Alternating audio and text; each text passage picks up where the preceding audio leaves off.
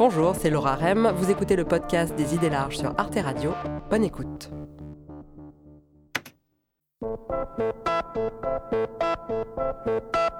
En conquérant l'accès à l'avortement et à la contraception, les féministes des années 70 ont libéré les femmes des grossesses non choisies et de la maternité obligatoire. Une véritable révolution. Mais un demi-siècle plus tard, force est de constater que le travail de libération corporelle est loin d'être terminé. Depuis une dizaine d'années, les thématiques liées au corps féminin reviennent sur le devant de la scène. Allez, c'est parti, on y va. Euh. Salut. Eh, salut toi On parle des règles, du clitoris, de l'orgasme, C'est juste plus compliqué de faire jouer une femme. des fausses couches ou encore du postpartum. Ça brûle euh, au niveau de la cicatrice à chaque fois qu'on urine, on a du mal à s'asseoir. Camille Froide-Vométrie est une philosophe qui théorise la séquence actuelle. Dans son dernier livre, Un corps à soi, elle plaide pour un féminisme incarné qui ne passe pas par l'effacement du corps féminin, mais par le fait d'arriver à se le réapproprier. On le voit, le corps continue encore trop souvent d'être un lieu de domination, un lieu d'injonction à la minceur ou au sourire, un objet de prédation.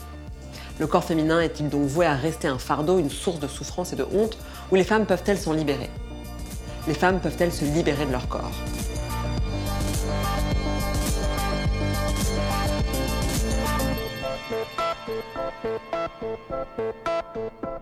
Dans son livre, Camille Froide-Vométrie retrace les différentes étapes corporelles de la vie des femmes, des premières règles, des premières relations sexuelles jusqu'à la ménopause. J'y suis venue par mon propre corps, comme bien des féministes, euh, et plus exactement par la, maternité, puisque les hasards de l'existence ont fait que euh, j'ai eu mon premier enfant exactement au même moment où j'ai eu mon premier poste à l'université et que j'ai donc dû vivre simultanément ces deux événements que j'attendais évidemment l'un et l'autre, mais pas dans cette synchronicité. Et, j'avoue que la chose a été relativement ardue. Et ce qui m'a frappé assez vite, c'est que dans, les, dans la littérature féministe que je lisais, dans les études de genre qui commençaient d'arriver en France, je précise qu'on était au début des années 2000, euh, je n'ai pas trouvé beaucoup de réponses à mes interrogations. Autrement dit, à l'époque, dans les années 2000, donc, on pouvait lire des livres très compliqués et jargonnants comme Troubles dans le genre de Judith Butler et déconstruire plein de normes. Mais pour ce qui était de comprendre comment concrètement concilier le fait de travailler et d'être crevé parce qu'on est en début de grossesse et qu'on ne peut pas encore en parler avant la première échographie à cause du risque de fausse couche, ça, c'était pas une thématique digne d'intérêt pour les féministes. Mais en fait, si on remonte au début de l'histoire du féminisme, les thèmes du corps et de la maternité n'ont pas toujours été aussi déconsidérés. La toute première bataille, qu'on appelle aussi la première vague, qui est la bataille du vote, seconde moitié du 19e siècle, premières années du 20e, où les premières féministes luttent pour les droits civils et politiques.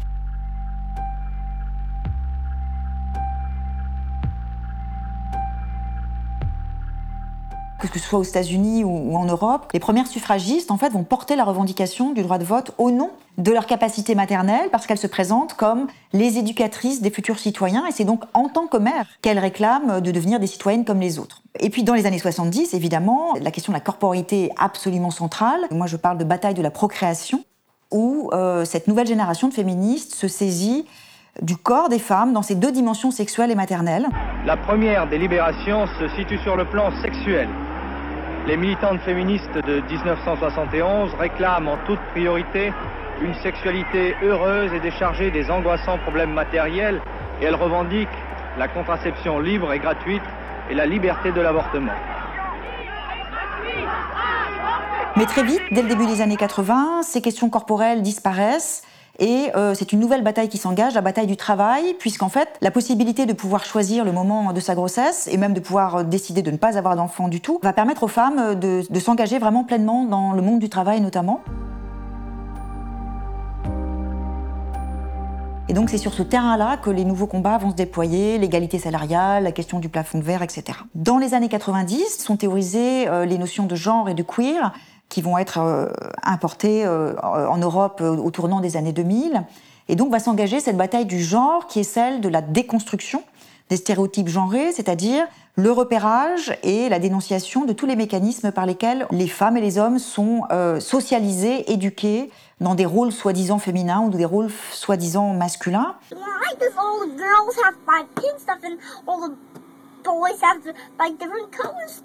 Et c'est pour cette raison, je crois, qu'au début des années 2000, dans le champ féministe français, on avait très très peu de, de réflexion et même de combat sur ces thèmes corporels. Parce qu'il y avait cette idée qu'en en fait, on allait réenfermer les femmes dans leur nature, avec des guillemets, euh, les, réenfermer dans leur corps, en fait. Il était devenu compliqué de se saisir de ces sujets sans être immédiatement suspecté euh, d'être dans une approche différentialiste.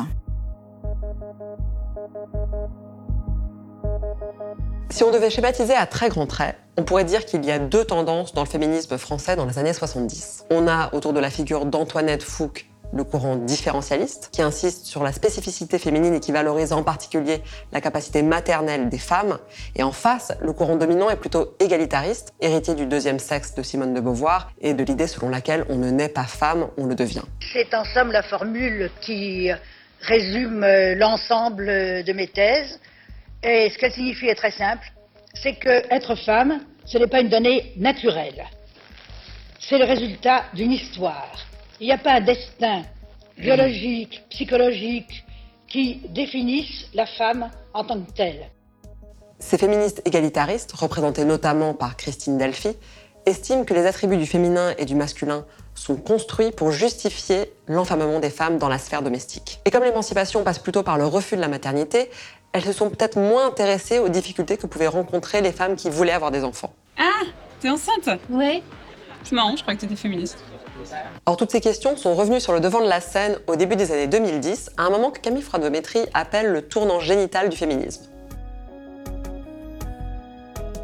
On voit une nouvelle génération de féministes se saisir un à un de tous les sujets corporels, mais des sujets les plus intimes, les plus génitaux, puisque la, la question qui lance la dynamique, c'est celle des règles. T'es énervé Tu dois avoir tes règles Ouais, en fait, quand on a nos règles, on est vénère, parce que c'est un putain de bordel qui se passe là-dedans. Et puis, dans ce sillage, on va avoir d'abord toute une série de combats. Alors, ce qui est fascinant, c'est que ce sont des micro-combats hein, qui portent chacun sur des sujets très très précis, Oui, on peut retrouver une vie sexuelle épanouie après accouchement, heureusement. mais qui forment ensemble une constellation très homogène, tenue par le fil rouge de la corporité intime des femmes. Et donc, après les règles, on a toute une série de combats autour de la question des organes génitaux, qui renvoie aussi à la question de la sexualité, du plaisir, de l'orgasme.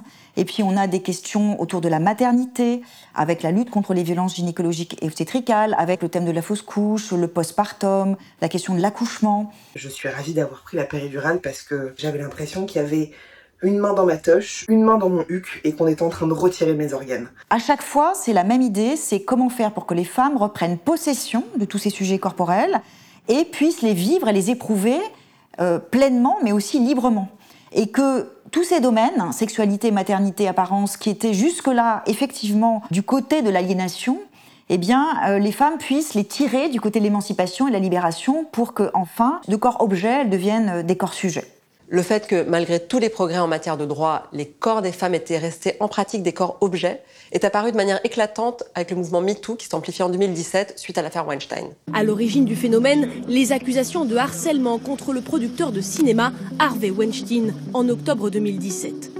L'actrice Alyssa Milano incite les femmes sur Twitter à écrire Moi aussi si elles ont subi du harcèlement.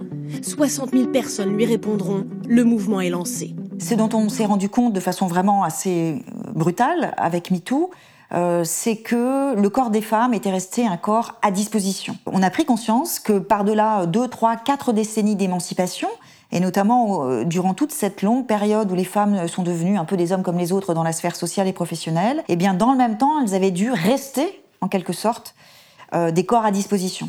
Et je crois même que c'est un peu le prix qu'elles ont eu à payer pour leur émancipation sociale, que de demeurer toujours bien des femmes, c'est-à-dire des corps euh, sexuels et maternels. Et donc avec MeToo, c'est ça qu'on met au jour, cette espèce de scandale, de cette objectivation perpétuée par-delà même le, premier moment de la révolution féministe. C'est comme si tout d'un coup on s'était rendu compte qu'on avait oublié que le- l'essentiel n'avait pas été euh, euh, ébranlé, à savoir donc ce socle patriarcal euh, euh, de l'objectivation corporelle. Le moment actuel représente donc une étape importante, une sorte de deuxième révolution sexuelle qui vient 50 ans plus tard remplir les promesses non tenues de la première. Dans les années 70, le premier moment de la révolution sexuelle, c'est un moment qui s'est concentré sur l'idée de liberté ou de libération. Et notamment, le fait de pouvoir euh, accéder à la contraception a permis aux femmes de dissocier sexualité et procréation et donc de trouver un premier chemin vers le plaisir. Mais très rapidement, en fait, on s'est rendu compte que ce premier moment, il a surtout bénéficié aux hommes qui ont pu euh, revendiquer euh, voilà, une sexualité plus libre, euh, alors même que les femmes, finalement, ont assez peu bénéficié de ce premier moment. Le deuxième moment de la révolution sexuelle, c'est celui qu'on vit aujourd'hui, et celui-ci s'interprète plutôt au prisme de l'égalité. L'idée, c'est de, de réfléchir aux conditions dans lesquelles les relations amoureuses et sexuelles pourraient devenir davantage égalitaires, et ça passe notamment par la question du consentement, non pas tant comme une forme de contrat dans lequel on déterminerait quelles seraient les modalités précises de la relation sexuelle auquel on serait prête ou pas, etc. Mais c'est plutôt l'idée de la reconnaissance de ce que le désir, c'est une logique circulaire qui implique que chaque partenaire accepte et reconnaisse la singularité du désir de l'autre. Pour analyser ce moment très incarné du féminisme, Camille Froide-Beaumétrie a choisi la grille de lecture d'un courant féministe qui permet, selon elle, de dépasser le clivage habituel entre les égalitaristes qui rejettent la corporité féminine et les différentialistes qui exaltent au contraire les spécificités biologiques des femmes. Et cette approche, c'est le féminisme phénoménologique.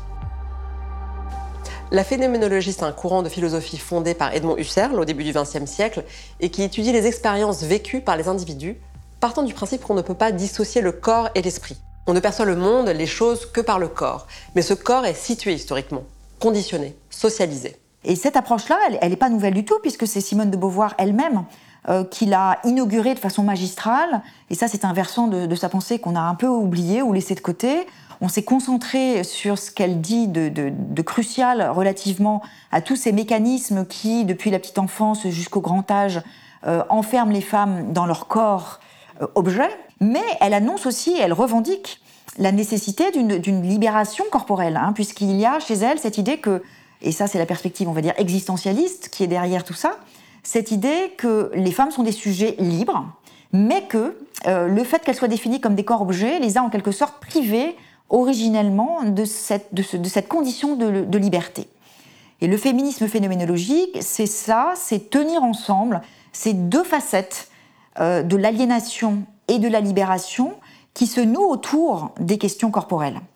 Et j'ai creusé cette, euh, proposition euh, avec l'aide d'une autre philosophe, elle aussi partie de Beauvoir, qui est la philosophe américaine Iris Marion Young, qui dans les années 80-90 va poursuivre sur ce chemin féministe phénoménologique, mais en intégrant l'apport des études de genre et en, creusant encore cette proposition qui consiste à, déconstruire les ressorts incarnés euh, de l'objectivation corporelle, mais essayer d'explorer aussi les modalités par lesquelles le corps des femmes peut être éprouvé euh, comme euh, un, lieu de libération, mais aussi d'épanouissement et de gratification. Iris Marion Young s'est donc intéressée aux expériences corporelles ordinaires des femmes. Dans son essai Throwing Like a Girl, elle a notamment décrit très concrètement les sensations de la grossesse, par exemple quand le fœtus bouge dans le ventre. Mais elle a aussi étudié la manière dont les petites filles lancent une balle. Lorsqu'on met un ballon dans les mains d'une fille, euh, eh elle va le lancer de façon très très empêchée, très très retenue. C'est seul le bras qui va faire un petit mouvement. Alors que si l'on observe ce que fait un garçon avec la même balle, euh, on va s'apercevoir qu'il va prendre tout l'espace, qu'il va prendre de l'élan et puis qu'il va vraiment impliquer tout son corps pour lancer la balle le plus loin possible. Et elle montre donc que les filles sont euh, empêtrées dans l'immanence de leur corporéité, euh, qu'on leur interdit hein, d'investir l'espace parce que c'est une socialisation. on voit bien comment les femmes se tiennent, comment, je me, comment on se tient toutes les deux l'une face à l'autre, les jambes croisées, alors qu'un homme probablement serait beaucoup plus dans une forme de, euh, voilà, d'investissement de, l'espace autour de lui. À la suite d'Iris Marion Young, Camille Froidométrie dit que les femmes sont dominées, mais qu'elles ont toujours la possibilité de répondre à leur manière aux injonctions sociales. Et elle prend un exemple très parlant, les seins. Elle consacre un chapitre sur les, seins des femmes, et euh, elle m'a donné envie de creuser un peu cette thématique des seins. Euh, ce que j'ai fait dans un ouvrage qui s'appelle Seins en quête d'une libération, où j'ai rencontré une quarantaine de filles et de femmes à qui j'ai demandé de, dérouler le fil de leur vie, mais à travers ce prisme des seins. Les seins sont vraiment, c'est quasiment le, disons, l'organe phénoménologique par excellence, parce que c'est, c'est l'organe qui condense à la fois le, summum de l'objectivation corporelle des femmes et qui peut annoncer aussi ce que pourrait être une libération corporelle. L'objectivation, c'est ce qui se passe quand les jeunes filles voient leurs seins pousser à la puberté, et que cette sexuation est synonyme pour elles immédiatement de sexualisation.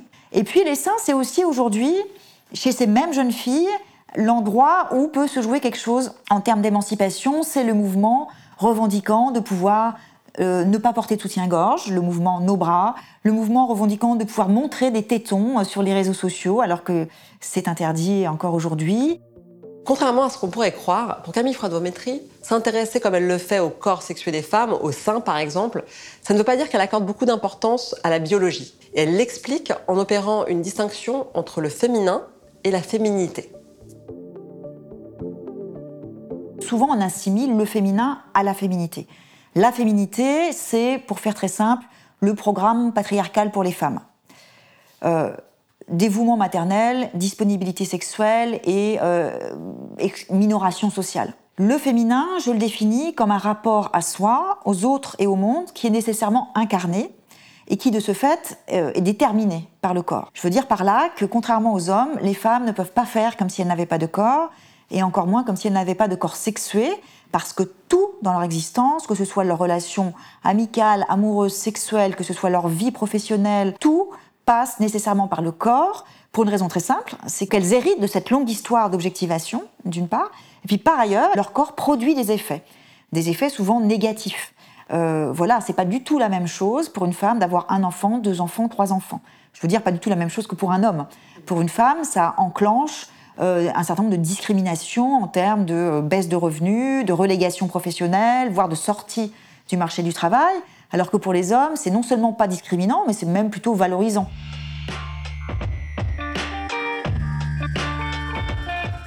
Quand on définit le féminin de la sorte, hein, comme ce rapport à soi, aux autres et au monde qui est nécessairement incarné, eh bien, on peut penser le corps féminin en le débiologisant. Je veux dire par là que euh, ce n'est pas le fait d'avoir des seins, un utérus ou d'éprouver des, processus physiologiques comme les règles ou la maternité qui définit le corps féminin. Ce qui définit le corps féminin, c'est le fait d'éprouver ces discriminations et ces violences de façon à la fois systématique, inesquivable et même systémique.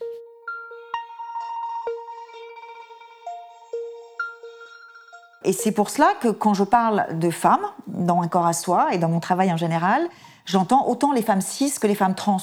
Elle distingue le féminin de la féminité, mais justement même la féminité dans le sens d'une manière de s'habiller, de se maquiller, de se tenir, ce n'est pas forcément synonyme d'aliénation. Un de vos chapitres porte sur le souci esthétique, l'apparence de soi, et c'est vrai que le fait de porter des talons aiguilles, de se maquiller, j'adore ça, mais j'ai l'impression que j'ai été conditionnée à adorer ça par le regard masculin. Donc comment est-ce que vous, vous arrivez à quand même y voir euh, quelque chose de positif et pas seulement euh, une aliénation? C'est en effet très difficile hein, quand on est féministe de penser cette question de, l'apparence et, du souci esthétique. En fait, pour cette question, comme pour toutes les autres questions corporelles, il faut accepter d'une certaine façon l'ambivalence perpétuelle. C'est-à-dire, nous sommes écartelés entre des éléments qui nourrissent l'aliénation et d'autres qui permettent d'espérer une émancipation.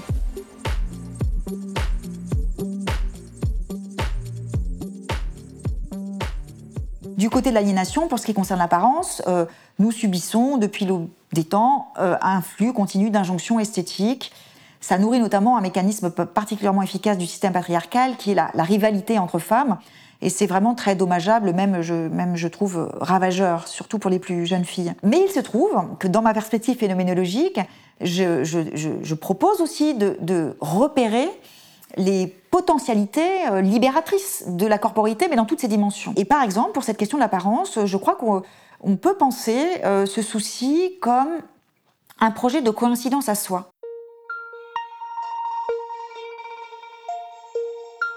Je suis partie de ce constat que dans l'expérience vécue que les femmes font euh, de leur rapport à l'image, chaque matin devant leur miroir, elles subissaient certes, des, injonctions, mais que je trouvais que c'était une façon un petit peu très réductrice que de postuler qu'elles n'avaient pas la capacité réflexive de prendre leur distance par rapport à ces injonctions, de se les réapproprier, de les transformer. Nowadays, when you say you love makeup, you either do it because you want to look good for boys, you do it because you're insecure, or you do it because you don't love yourself. I feel like in a way lately, it's almost a crime to love doing your makeup. Et finalement, je trouve important, quand on est féministe, de, faire crédit aux femmes de cette capacité réflexive et d'observer que, par exemple, pour ce qui regarde leur apparence, euh, les femmes euh, font chaque matin le choix d'une représentation d'elles-mêmes qui coïncide avec celle qu'elles sont ce jour-là, à ce moment-là de leur vie, à ce moment-là de leur, du mois, à ce moment-là de leur journée aussi, et que dans tout ce modelage, ce façonnage qu'elles produisent,